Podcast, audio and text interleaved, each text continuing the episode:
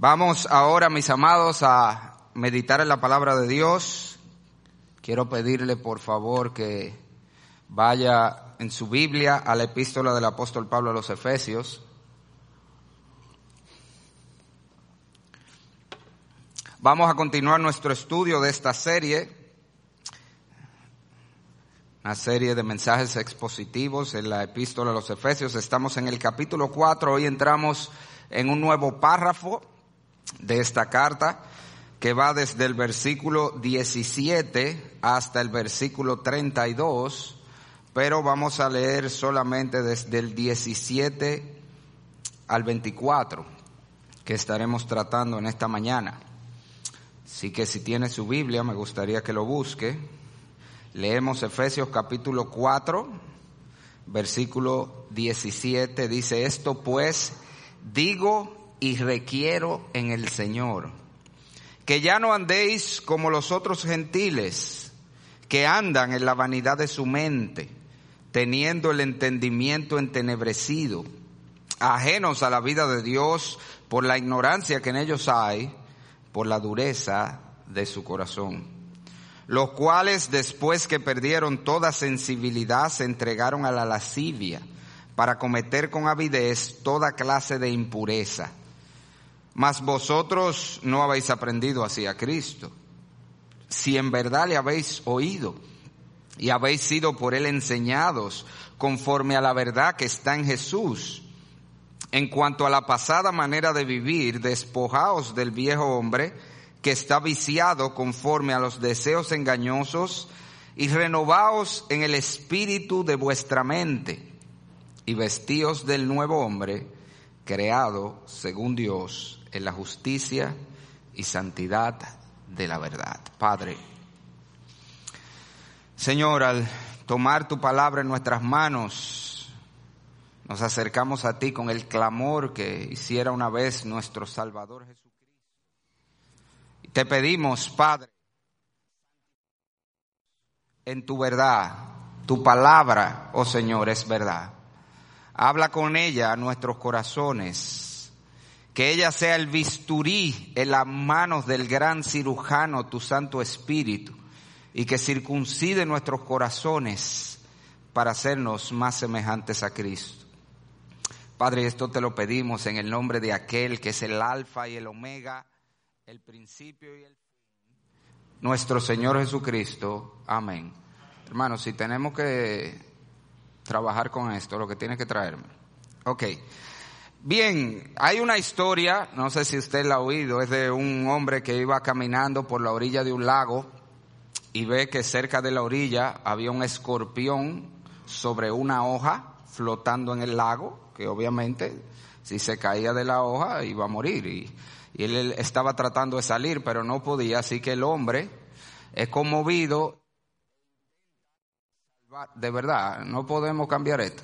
E intenta intenta sacar al escorpión, pero cada vez que acercaba su mano al escorpión, el escorpión le tiraba para picarlo con su cola. Y él volvía a tratar de ayudarlo y el escorpión le tiraba. Otra persona que iba pasando y ve los intentos de este hombre de ayudar al escorpión, el peligro al que se exponía, le dice, no seas un tonto, tú no sabes que es la naturaleza del escorpión picarte, él no va a dejar que tú lo ayudes. Y el hombre le dijo, yo sé que es su naturaleza el hacerme daño, pero es mi naturaleza el ayudarlo a él. Y esa historia tiene una moraleja muy clara y es expresar la gran verdad de que cada uno actúa según su naturaleza. O, en otras palabras, una frase que siempre hemos dicho, lo que somos determina lo que hacemos. Y esa es la gran enseñanza que el pasaje que nosotros hemos leído tiene para nosotros hoy. Si usted nos ha seguido en esta serie de estudios, usted sabe que a partir del capítulo 4 comenzamos una nueva sección en esta epístola a los Efesios donde el apóstol Pablo nos está hablando de cuál es ese estilo de vida, ese andar que es consecuente, que es propio, que es congruente del llamamiento que los creyentes hemos recibido de Dios en Cristo Jesús. Y concluimos la semana pasada el párrafo que va desde el versículo 2 hasta el versículo 16, donde vimos que lo primero que debe caracterizar la vida de un cristiano es su relación con la iglesia.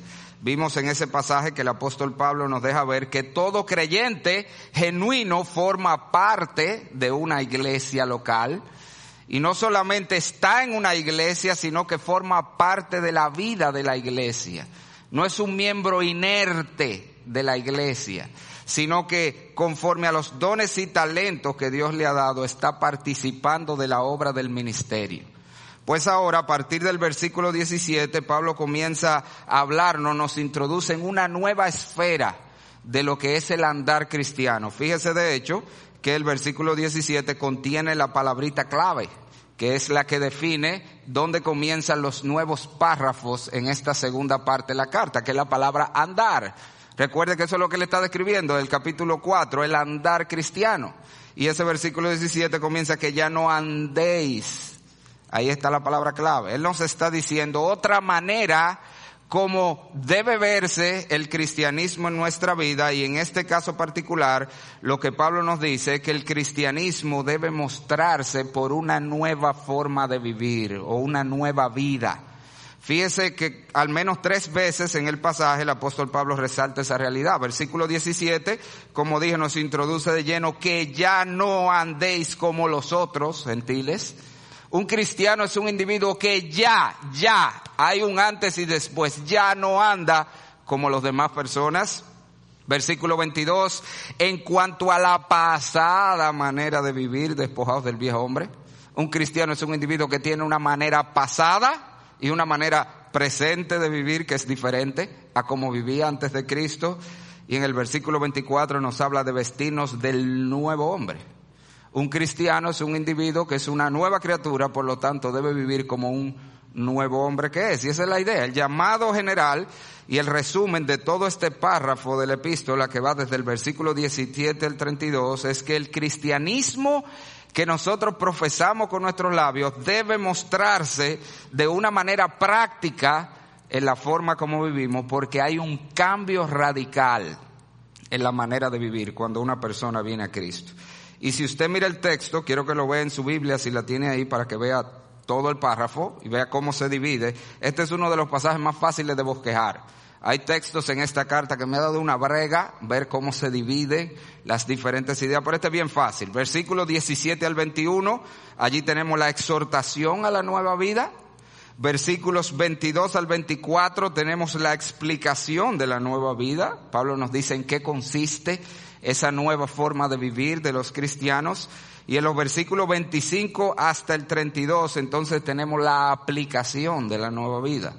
Pablo nos va a decir cómo se ve esa nueva vida en esferas específicas de nuestro diario quehacer. Cómo se ve esa nueva vida en la manera como hablamos, cómo respondemos a las ofensas, cómo nos relacionamos con los bienes materiales, etcétera. Eso es lo que veremos ya más adelante en versículo 25 al 32. Hoy nos vamos a concentrar en las dos primeras ideas, versículos 17 al 24, vamos a ver la exhortación a la nueva vida y vamos a ver la explicación de la nueva vida que Pablo hace. Si usted mira el pasaje, entrando inmediatamente a considerar versículo 17 al 21, allí tenemos la exhortación a la nueva vida. Y lo primero que quiero que note es que Pablo nos habla de la demanda de la nueva vida para todo el que dice que es cristiano. Fíjese que el pasaje comienza esto, pues digo, ¿Y qué dice ahí?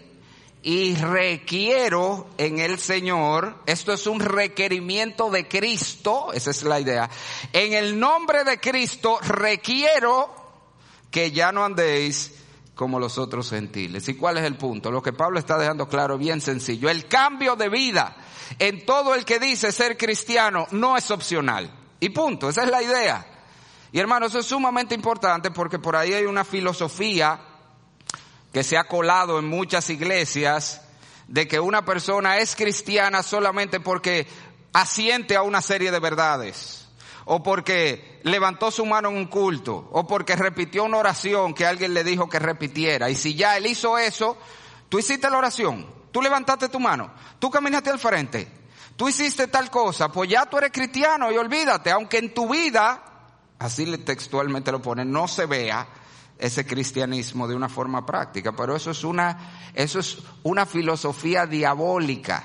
Eso se lo inventó el diablo y lo ideó en el cuartel general del infierno para mandar a muchísima gente sentado en la iglesia a la condenación eterna. Y eso es algo que lo dice el mismo Señor. Muchos, usted ha oído ese texto. Hay mucha gente que cree que es cristiano solo porque oró en oración, solo porque hizo una profesión de fe, solo porque nació en un hogar cristiano y juran que son cristianos. Y llegará el mismo día en que serán mandados al infierno cuando se darán cuenta que nunca lo fueron.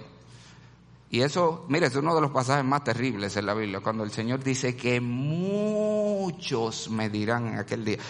Eso es lo que a mí siempre me ha chocado con ese pasaje, que el Señor no dice algunos, no dice unos cuantos, Él dice hay mucho, mucha gente que cree que es cristiana y no lo es, pero ellos creen que sí.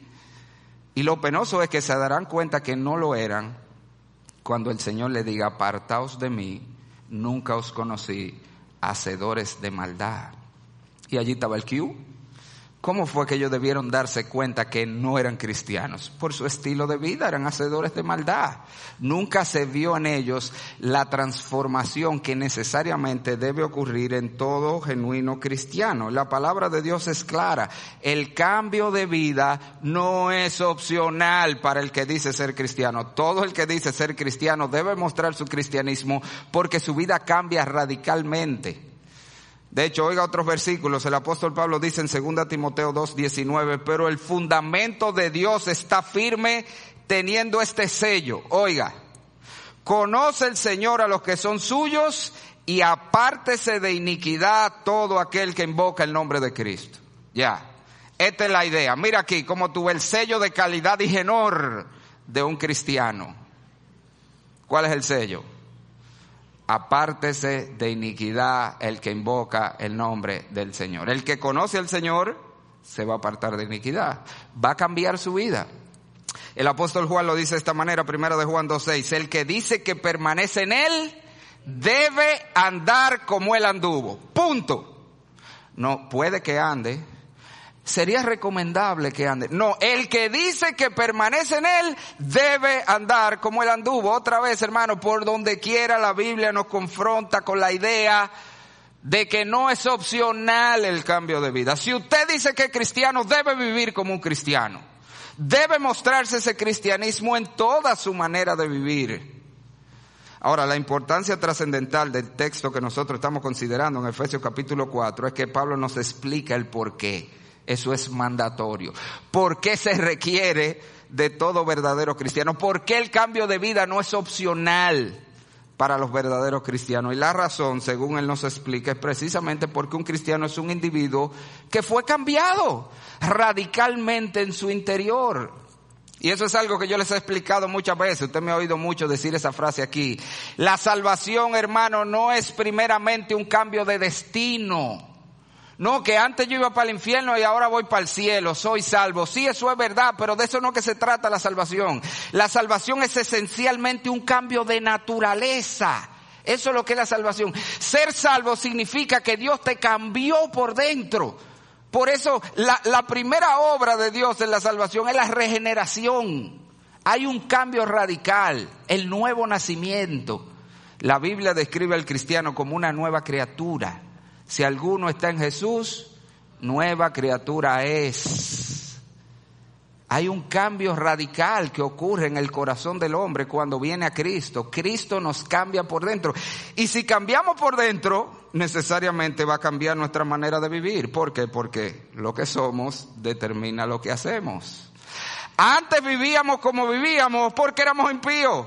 Teníamos la naturaleza del impío ahora hemos sido cambiados y hemos hecho, hemos sido hecho un nuevo hombre en Cristo Jesús, pues eso debe reflejarse en lo que hacemos. Lo que somos determina lo que hacemos. Y eso es lo que Pablo hace en este pasaje. Si usted mira el texto conmigo, mire su Biblia, en los versículos 17 al 19, Pablo nos está explicando por qué el cambio es necesario y nos dice que el impío vive como vive, versículos 17 al 19, porque su condición no le da para más. Su condición caída, depravada, de ser humano caído, no le permite vivir de otra manera. Él no da para más, no tiene la capacidad. Pero entonces versículo 20 al 21 nos dice que esa condición ya no es la de los creyentes.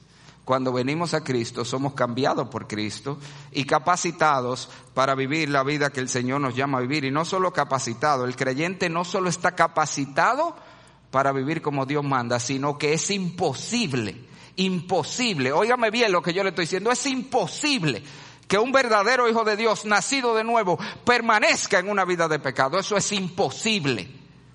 Y no me lo estoy inventando yo. Oiga las palabras de Cristo en Mateo 7, 18. No puede el buen árbol, no puede el buen árbol dar malos frutos, ni el árbol malo dar frutos buenos. ¿Tú oyes lo que está diciendo Jesús? En términos sencillos, te lo pongo con la palabra más clara. El impío no puede vivir como cristiano. ¿Usted está consciente que eso es verdad? ¿Usted lo cree? Porque la Biblia lo dice. El impío no puede vivir la vida cristiana. ¿Usted lo cree eso o no lo cree o no lo sabe? Si no, inscríbase en mi clase de teología, que aparentemente hay que darle una clasecita de antropología para que usted entienda. El hombre sin Cristo no puede vivir la vida que Dios manda. Eso es verdad y está claro. Bueno, el Señor está diciendo lo contrario, también es cierto. El cristiano, el cristiano no puede. Es imposible que permanezca de forma permanente, estoy hablando, en una vida impía. No hay manera. ¿Por qué? Porque cambió su esencia. El árbol era de naranjas, ¿qué daba? Naranja. El Señor hace un milagro y lo convierte de manzana. ¿Qué va a dar ahora? Manzana. No puede dar naranja ya porque ya no es de naranja. Esa es la idea. Y eso es lo que Pablo nos explica. Se requiere de los cristianos que anden en nueva vida porque son nueva criatura, porque el Señor lo cambió. Ahora, tenemos que tomarnos un buen tiempo para hablar de esta descripción que Pablo habla. Si usted mira el texto conmigo, Pablo describe aquí ¿Cuál es la condición? Versículo 17 al 19, la condición del hombre caído, por la cual él simplemente no puede vivir la vida que Dios manda. Y, y, este es uno de los pasajes más importantes de la Biblia en defensa de la doctrina de la depravación total. El famoso primero de los cinco puntos calvinistas, la depravación total. Mucha gente le choca esa terminología. De hecho, rechaza la idea de la depravación total porque entiende que cuando hablamos de depravación total en teología estamos hablando de que el hombre es todo lo malo que puede ser o que no es capaz de hacer cosas buenas y obviamente no es así. La gracia común de Dios, de hecho, ¿eh? el hombre no es todo lo malo que puede ser porque Dios en su gracia común contiene la maldad del hombre, pero la gracia común del hombre previene que el hombre sea todo lo malo que puede ser. Cuando hablamos de la depravación total, simplemente nos estamos refiriendo a que el pecado ha dañado todas las áreas del ser del hombre. Por eso es total. Es total no, es no en profundidad, sino en extensión. Es total porque todas las áreas del ser interior y exterior del hombre han sido dañadas, afectadas por el pecado. Y cuando hablamos de depravación total en este contexto, lo que queremos decir, y Pablo nos muestra aquí, es que tanto todas las facetas de la, de la, de la personalidad humana han sido afectadas. La mente o el intelecto del hombre ha sido dañado por el pecado. Sus emociones y sus deseos han sido corrompidos por el pecado. Su voluntad ha sido esclavizada al pecado. Su conciencia también ha sido dañada. Todas esas son las facetas de la personalidad. Todos fueron afectados por el pecado y por eso el hombre vive como vive. Mire como Pablo nos dice, si usted mira el versículo 17, nos dice que los hombres sin Cristo, hablando primero del intelecto, cómo está dañado, dice, andan en la vanidad de su mente, teniendo el entendimiento entenebrecido. Y cuando habla allí de que el hombre sin Cristo tiene una mente vana, a lo que se refiere es una mente que se enfoca en, los, en lo vano, en lo inconsecuente, en lo que no tiene importancia. El hombre sin Cristo tiene una fijación con lo que no importa, pero no pone su vista, no se enfoca en lo que es realmente serio e importante. Y señores, usted nada más tiene que ver los temas, los videos, los personajes, las cosas que se hacen virales en las redes. ¿Cuáles son?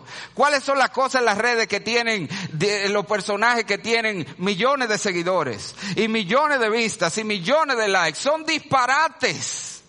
Son porquerías. Eso es lo que la gente sigue, lo que no importa, lo que no tiene valor real. Pero las cosas realmente importantes, que desde la perspectiva de la Biblia son principalmente dos, la gloria de Dios y el destino eterno del hombre. ¿A dónde va? ¿Al cielo o al infierno? ¿Cómo resolver eso? Eso para el hombre sin Cristo no es importante, no es relevante. Usted nada más le digo, entre las páginas de iglesias y entre las páginas de los influencers, por ahí usted va a ver la diferencia de seguidores que tienen. ¿Por qué? Porque el hombre se enfoca en lo que no tiene importancia. Por lo menos no la mayor importancia. Y un ejemplo clásico de eso es cómo el hombre sin Cristo tiene una fijación y una persecución desmedida por cuidar su vida física, pero no tiene ni, ni una pizca de interés en cuidar su alma eterna. Señor, esto no tiene sentido. El hombre hace lo que sea para conservar la vida. Nadie quiere morir. Lo que sea, da todo. Hace lo que sea para conservar su vida física, que como quiera no la puede conservar y sin embargo no tiene ni un poquito de preocupación, no le quita el sueño el hecho de que está a segundos del infierno eterno si muere sin Cristo.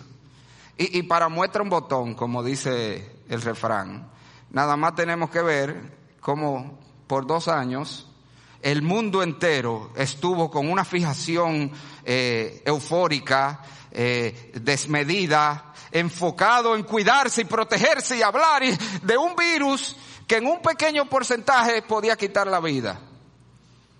Sin embargo, no le preocupa para nadie que todos los días se van millones y millones para el infierno. Y mire, yo no estoy minimizando el COVID, yo sé que mucha gente perdió familiares por el COVID, pero lo que quiero que usted entienda es que ni el COVID, ni ningún virus, ni ninguna enfermedad de este mundo es relevante en comparación con el peligro real del hombre. Al final del día el hombre no puede conservar la vida en este mundo. Por más que te afane, no la puede conservar. Y el hombre está muy enfocado, gasta todo, invierte todo para tratar de, vivir dos años más, tres años más, cinco años más. Y al final como quiera te va a morir. Tu problema grande no es la vida física, es tu alma eterna. Pero el hombre no le importa eso. Su mente está enfocada en lo menos importante, no en asegurar su destino eterno si irá a la condenación o a la gloria de Dios. Pero el hombre no solamente tiene la mente envanecida, sino que nos dice el apóstol Pablo que su entendimiento está entenebrecido. Eso es parte de la corrupción del pecado sobre su mente. De hecho, en segundo a los Corintios nos dice que el diablo cegó el entendimiento de los incrédulos para que no les resplandezca la luz del Evangelio, de la gloria de Dios en la faz de Jesucristo. En otra palabra, el hombre sin Cristo, a pesar de que es brillante, brillante, Señor, usted nada más tiene que ver los razonamientos a lo que puede llegar el ser humano, las cosas que ha creado, mire la tecnología como ha avanzado, es brillante para las cosas de esta vida. Sin embargo, es un ignorante, completamente bruto para las cosas de Dios. No entiende las cosas de Dios. No entiende las, las cosas del Evangelio, dice Pablo. El Evangelio no hay nada más sencillo que el Evangelio. El hombre sin Cristo no lo entiende. Yo no sé si a usted le ha pasado, eso me ha pasado a mí tanto. Ya yo también río cuando me pasa. Tú le explicas a la gente, mire, no hay nada más sencillo que el Evangelio. El Evangelio es esto, mira, en cinco, los cinco dedos. Somos pecadores. Todos los hombres somos pecadores. Todos hemos pecado. La paga, la consecuencia del pecado es la condenación del pecador en el infierno. Eso quiere decir que todos por naturaleza vamos camino al infierno. No hay absolutamente nada que yo como ser humano pueda hacer para librarme del pecado. Nada, nada, nada borra mi pecado, nada que yo pueda hacer.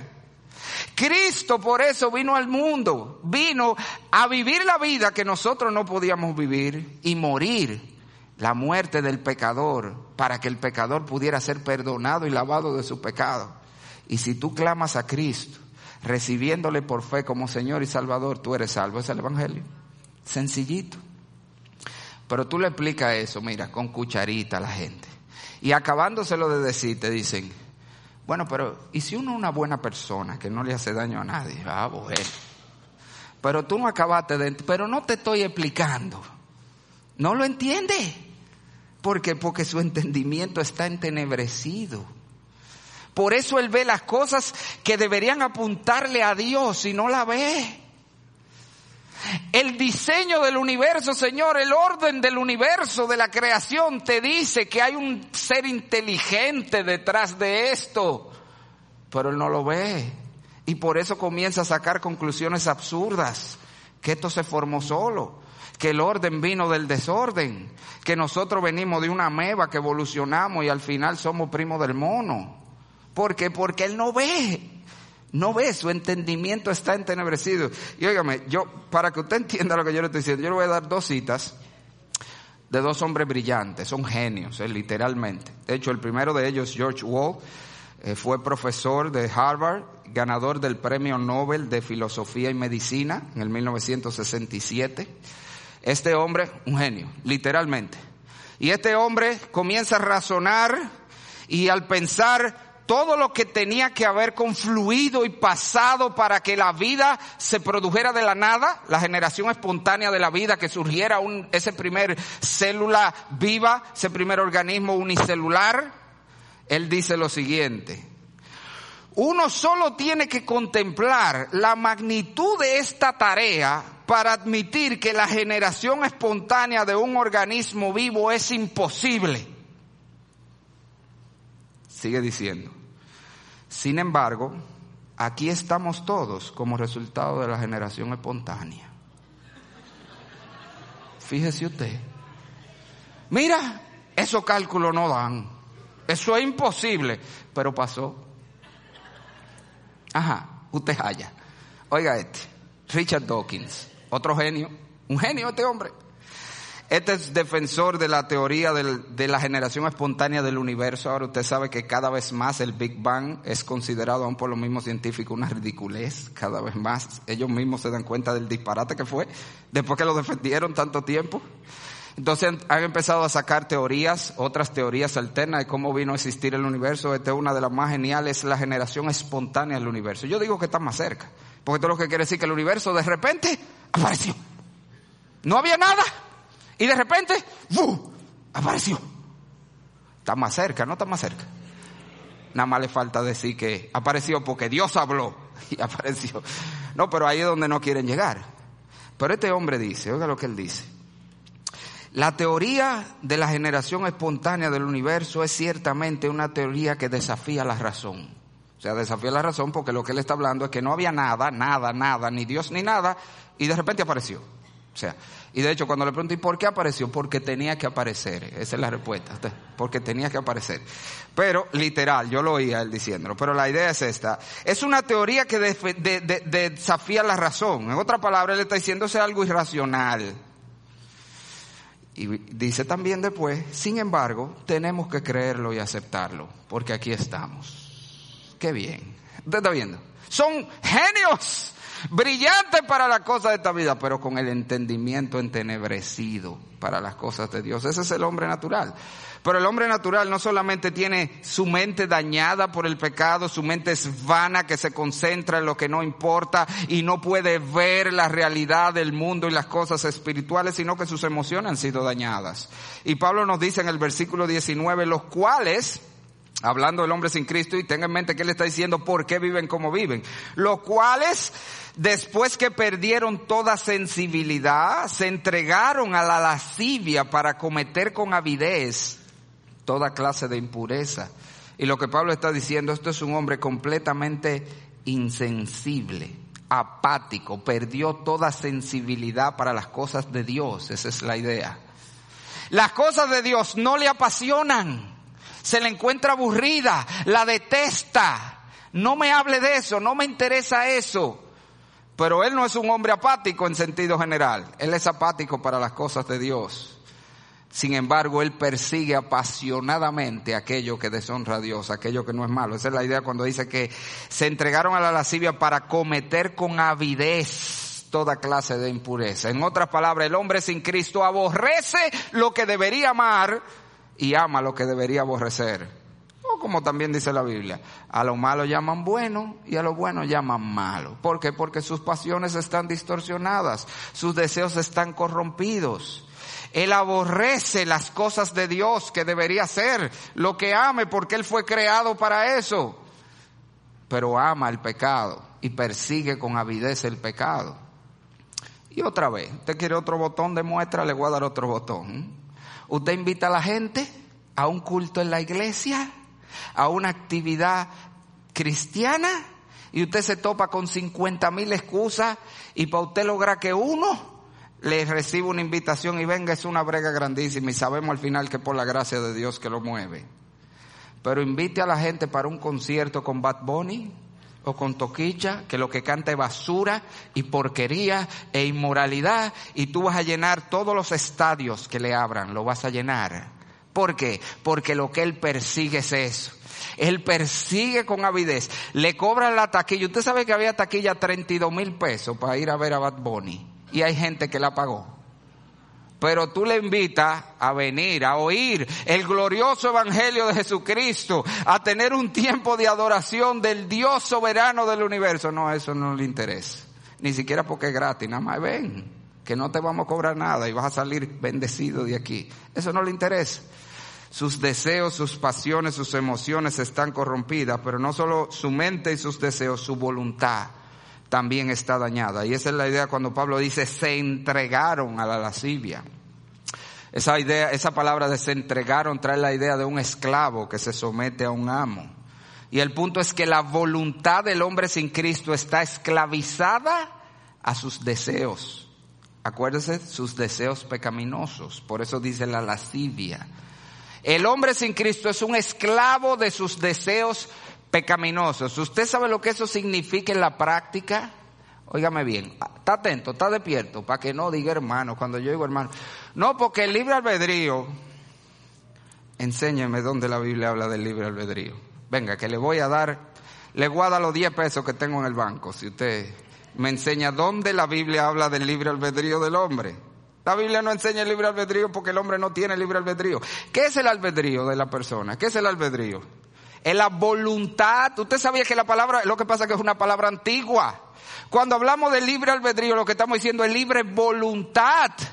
El hombre sin Cristo no es libre en su voluntad. Su voluntad está cautiva de sus deseos, dice la Biblia, eso es lo que le está diciendo. Su voluntad es esclava de sus deseos. Eso no quiere decir, para que no me malentienda, que él actúa en contra de su voluntad. No, no, no, no. Él, él, él tiene, como siempre se ha dicho por ahí, de hecho Jonathan Edwards dijo, él tiene libertad natural. Él actúa sin, sin compulsión externa. Él lo que no tiene es libertad moral. Él no puede escoger lo bueno, o si lo quiere. El hombre es libre para pecar, para eso él es libre, es lo que no es libre para dejar de pecar. Esa es la idea, ¿entendió? El hombre no es libre, es un esclavo del pecado. El Señor lo dijo, todo aquel que hace pecado, ¿qué? Esclavo es del pecado, entonces no es libre, señores. Es un esclavo. El libre albedrío no existe, por lo menos no para el hombre no convertido. En el cristiano pudiéramos decir que es libre. Cristo nos da libertad. Pero el hombre no es libre, es un esclavo de sus pasiones. Y Pablo nos está diciendo, esa es la razón por la que vive como vive. Es un hombre que su mente está dañada, sus emociones están distorsionadas y sus deseos, su voluntad está cautiva al pecado. Ahora, para que usted no vaya a cogerle pena y creer, ay, el pobre, entonces hay que darle un chance porque es que él no puede hacer otra cosa. El apóstol Pablo también deja claro aquí que él se encuentra en esa condición de manera voluntaria, porque él rechaza la cura. Mire como dice Pablo, versículo 18, teniendo el entendimiento entenebrecido, ajenos a la vida de Dios, esa es la raíz detrás de todo, porque está corrompido, porque está espiritualmente muerto, separado de Dios que da vida al alma, que infunde, que nos da la capacidad de poder vivir como Dios manda, está ajeno a la vida de Dios, ¿por qué?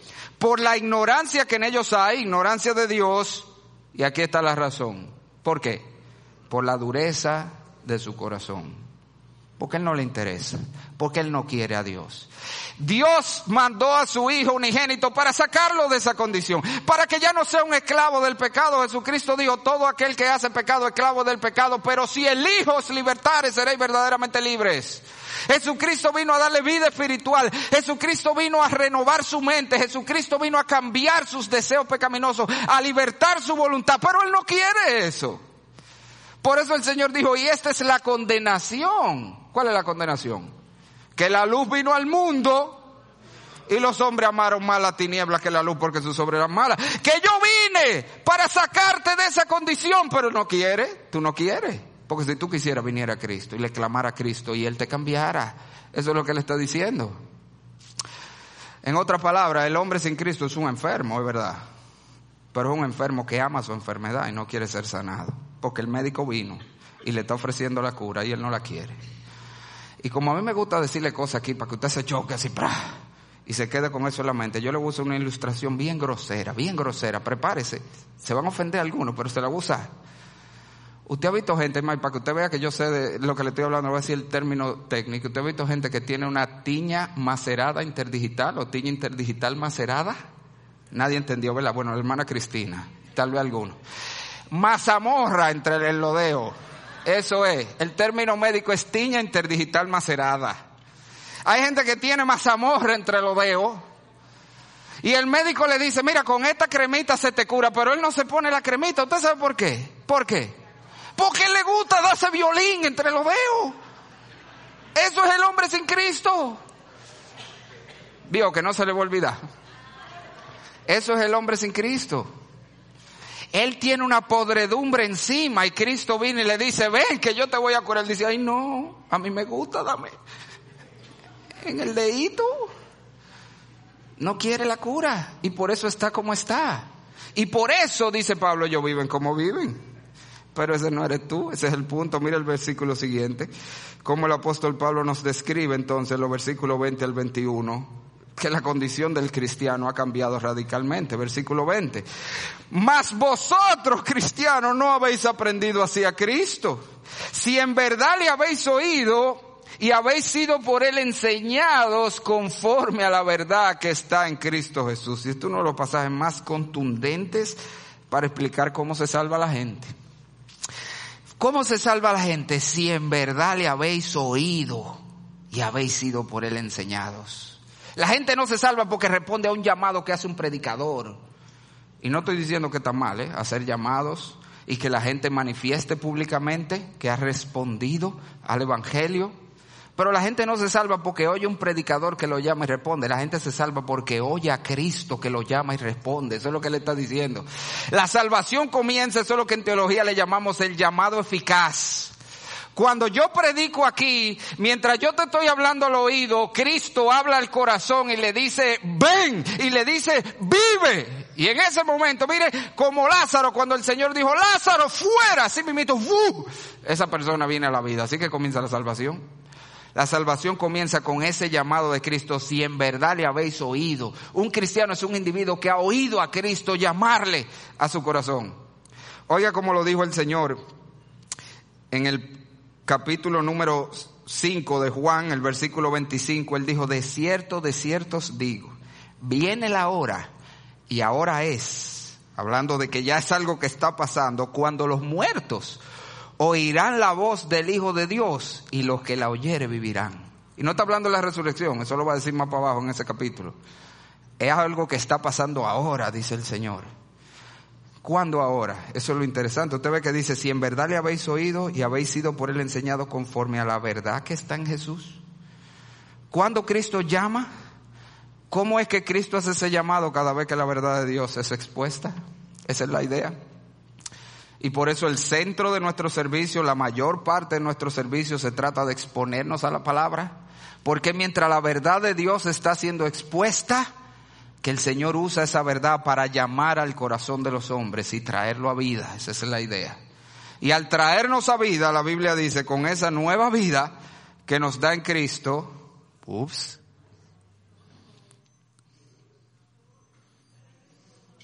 uno, dos. Eso toma tiempo, ok. Con esa nueva, es que el diablo no le está gustando lo que estamos hablando. Con esa nueva vida que el Señor nos da en Cristo hay un cambio radical. La Biblia dice que un cristiano es un individuo que su mente ha sido iluminada. De hecho, aquí en Efesios 1, Pablo nos habló de que se nos ha dado sabiduría, inteligencia espiritual.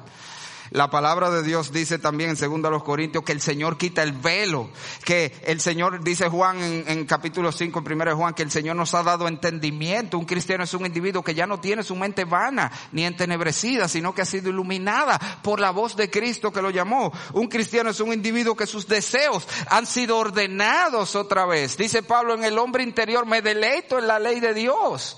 Eso es un cristiano, ama las cosas de Dios, ama a Dios, ama obedecer a Dios. Un cristiano es un individuo que su voluntad ha sido libertada. Éramos esclavos, pero el Hijo nos ha hecho libres. Esa es la idea. Cuando Cristo llama hay un cambio radical. Y no solamente eso, Cristo no solamente nos llama a vida, sino que nos, nos inscribe en su escuelita. Usted vio que Pablo dice, si en verdad le habéis oído y habéis sido por él enseñados. Todo el que se convierte a Cristo pasa a ser un discípulo de Cristo. Eso es otro disparate que hay por ahí. Dice que hay dos tipos de cristianos, están los creyentes y los discípulos. Señor, mentira del diablo. Todo el que es cristiano, que es creyente, se convierte en un discípulo de Jesús. Ha sido por él enseñado. Cristo nos pone en su escuelita. Cristianismo 101. Usted sabe que es lo primero que nos enseña. Tú tienes que ser diferente. ¿Por qué? Porque ya eres diferente. Y eso es lo que Pablo nos sigue diciendo. Si usted mira el texto, versículo 22 al 24, que lo hablaremos un poco más rápido, para que no nos mate el calor aquí, pero versículo 22 al 24, el apóstol Pablo nos explica ahora la nueva vida y la construcción del pasaje, si usted ve en su Biblia, en nuestra Biblia no está tan claro, pero lo que dice versículos 22 al 24 es el contenido de lo que Cristo nos enseña. Usted ve que dice en el versículo 20, pero vosotros no habéis aprendido hacia Cristo si en verdad le habéis oído y haber sido por él enseñados. Entonces, versículos 22 al 24 es qué es lo que Cristo me enseña. Esa es la idea. De hecho, la Biblia de las Américas lleva la secuencia más, más clara y nos dice, versículo 21, si en verdad lo oísteis y habéis sido por él, enseñados por él conforme a la verdad que hay en Jesús, que en cuanto a la pasada manera de vivir os despojéis del viejo hombre que está corrompido conforme a los deseos engañosos y que seáis renovados en el espíritu vuestra mente y que os vistáis del nuevo hombre, el cual en la semejanza de Dios ha sido creado en la justicia y santidad de la verdad. ¿Y qué es lo que Cristo enseña a todo cristiano? Bueno, lo primero es que ya tú eres una nueva criatura, creado en Cristo Jesús con estas fibras constitutivas. Este es el ADN del cristiano. Justicia, santidad y verdad. Esa es la idea. Tú eres una nueva criatura creado con estas tres cosas. Justicia, santidad y verdad. Pero no solamente eso nos enseña a despojarnos del viejo hombre, a vestirnos del nuevo y todo esto mediado por una transformación de la mente. Y la idea es esta, hermanos. El cambio de vida de un cristiano consiste en tres cosas. Ese es el punto, es el resumen. El cambio de vida del cristiano consiste en tres cosas que deben estar las tres. Hay un abandono de lo viejo, despojarnos del viejo hombre. Él lo pone como quitarse una vestimenta y ponerse otra. Eso quiere decir, hay cosas que los cristianos dejan. Esa es la parte que mucha gente tiene clara. Por eso usted ve que a veces la gente define el cristianismo como yo soy cristiano, yo no bebo, no fumo, no bailo, ¿verdad? Definimos el cristianismo en términos de lo que no hacemos. Y es verdad, hay cosas que los cristianos no hacen. ¿Qué no hacen? Bueno, en sentido general no pecan, no andan persiguiendo el pecado. Los cristianos, ¿qué no hacen? Lo que deshonra a Cristo. Hay cosas que como cristianos debemos abandonar. Pero ese no es el cambio cristiano solamente, esa no es la nueva vida. El cambio cristiano no es solo abandonar lo malo, es seguir lo bueno. Y esa es la idea cuando nos dice que tenemos que vestirnos del nuevo hombre. Esa es la idea. No es solamente dejar de hacer. Una persona no está siendo santificada solo porque deja de hacer cosas cuando se convierte. La verdadera santificación, el verdadero cambio de vida se ve cuando empezamos a hacer lo que sí es consecuente con la vida cristiana. Y para que usted entienda de lo que estamos hablando, Pablo nos da un ejemplo.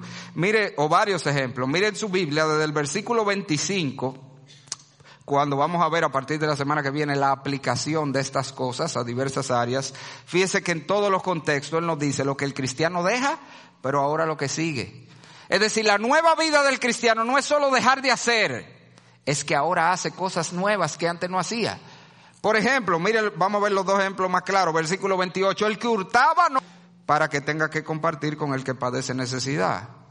¿Cómo sabemos que un ladrón, alguien que era ladrón antes de convertirse, verdaderamente está siendo transformado por Cristo? Cuando deja de robar. No, es un ladrón de vacaciones, eso es lo que es. Un ladrón en pausa. Tú sabes que de verdad está siendo transformado, que de verdad está mostrando el cristianismo cuando ya no roba, sino que ahora da, ahora es generoso. Pasó de quitarle a otro, ahora dar. Eso es lo que es transformación cristiana. Mire el versículo 29. Ninguna palabra corrompida salga de vuestra boca, sino la que sea buena para la necesaria edificación a fin de dar gracia a los oyentes.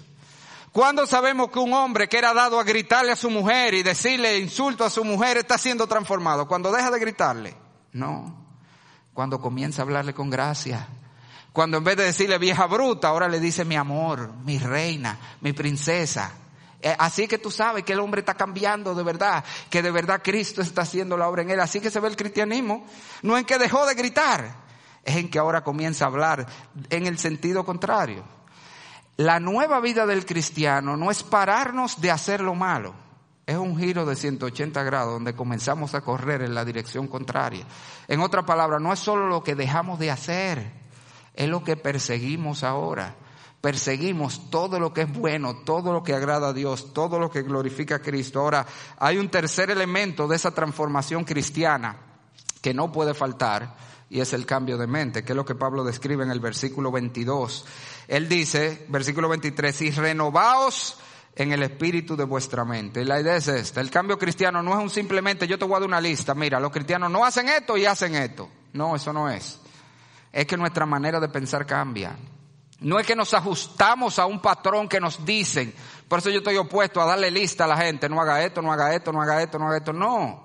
Lo que tenemos que enseñarle la Biblia que Él conozca a Dios, que conozca quién Él es, que conozca los recursos que tiene y en la medida que Él conoce lo que es bueno, al Dios bueno, quién Él es en Cristo, lo que posee en Cristo, entonces esa mente cambiada va a generar el cambio, lo va a hacer dejar lo malo y perseguir lo bueno.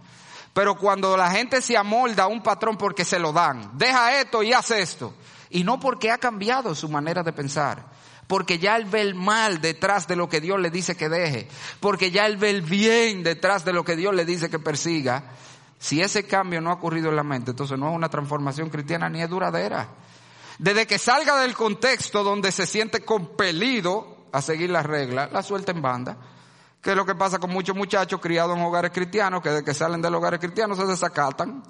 Y los papás creen que, ay, pero mire, que nunca fue transformado. Él se ajustó a un patrón que tú lo metiste, pero si su mente no fue cambiada, entonces desde que lo sacaste de la caja fuerte, de, de, de, de ¿cómo es que se llama? El, eh, de, la cosa que le ponen a lo loco. La camisa de fuerza, esa era, gracias. Desde que lo sacaste de la camisa de fuerza se desacató, porque no hubo un cambio de su manera de pensar. O como pasa con muchos cristianos que tienen una doble vida, aquí se comportan de una manera y allá fuera de otra. O con muchas hermanas que tienen doble ropero. Ella tiene la ropa de ir a las actividades de la iglesia y la ropa de ir a otra cosa. Oh, no me diga. ¿Y por qué es eso? Se supone que la ropa de ir a, la, a juntarte con los cristianos debe ser la ropa cristiana que tú usas en todos lados. O tú te estás moldando eh, a, a que tengo que usar esto. Es que tú no has entendido el mal de la otra ropa. Y por eso tiene los dos roperos. ¿Qué pasa con mucha gente? No, el verdadero cambio cristiano es un cambio radical dejo de hacer esto, pero ahora persigo estas otras cosas. Y eso porque he cambiado, mi mente, mi forma de pensar ha cambiado. En conclusión, mis amados hermanos, como le dije al principio, lo que somos determina lo que hacemos. Se requiere de los cristianos que vivan una vida diferente. ¿Por qué? Porque somos diferentes. Porque Cristo te... Y eso es lo que tú tienes que interiorizar hoy. Así comienza ese cambio. Cuando tú entiendes, ya yo no soy el mismo hombre. Ya yo no soy la misma mujer que era antes. El Señor me ha hecho nuevo, con nuevas cualidades, con nuevas capacidades. Así que por eso se espera de ti que tú seas diferente, hermano. ¿Por qué que los cristianos quieren seguir las modas del mundo? ¿Por qué que quieren ir a los lugares que están trending en el mundo? ¿Por qué? Si Dios te hizo diferente para que sea diferente. Nosotros no tenemos que seguir al mundo, se requiere que seamos diferentes porque somos diferentes. Ahora, para que eso suceda, tenemos que saturarnos de la palabra de Dios, que es la que nos cambia. Y si tú estás aquí sin Cristo, mira, te lo digo otra vez. Esa es tu condición. Aunque tú no lo crees, eso que describimos hoy eres tú. Pero tú no tienes que permanecer así. Jesucristo vino a darte vida. Jesucristo vino a darte libertad. Jesucristo vino a cambiar aún esos deseos. Yo sé que, que tú deseas el mal. Jesucristo puede cambiar esos deseos puede cambiar tu mente, pero tú tienes que venir a Él, tú tienes que clamar a Él, reconocerlo como tu Señor y Salvador. Si es una obra de Él, Él es que da vida. Pero tú puedes pedirle, el Señor dice que el que pide recibe y el que busca halla. Clámale y dile, Señor, dame vida, Señor, tráeme a ti. Que el Señor nunca va a rechazar esa oración si tú se lo pides de corazón. Vamos a orar. Padre, gracias por tu palabra. Oh Señor, gracias porque por medio de ella somos transformados y renovados. Ayúdanos, Señor, a vivir en esta nueva vida conforme al nuevo hombre que somos en Cristo Jesús. Y si hay alguien aquí sin Cristo, oh Padre, que hoy sea el día en que tú lo llames a la vida por medio de tu palabra. En el nombre de Jesús lo rogamos. Amén. Dios les guarde más.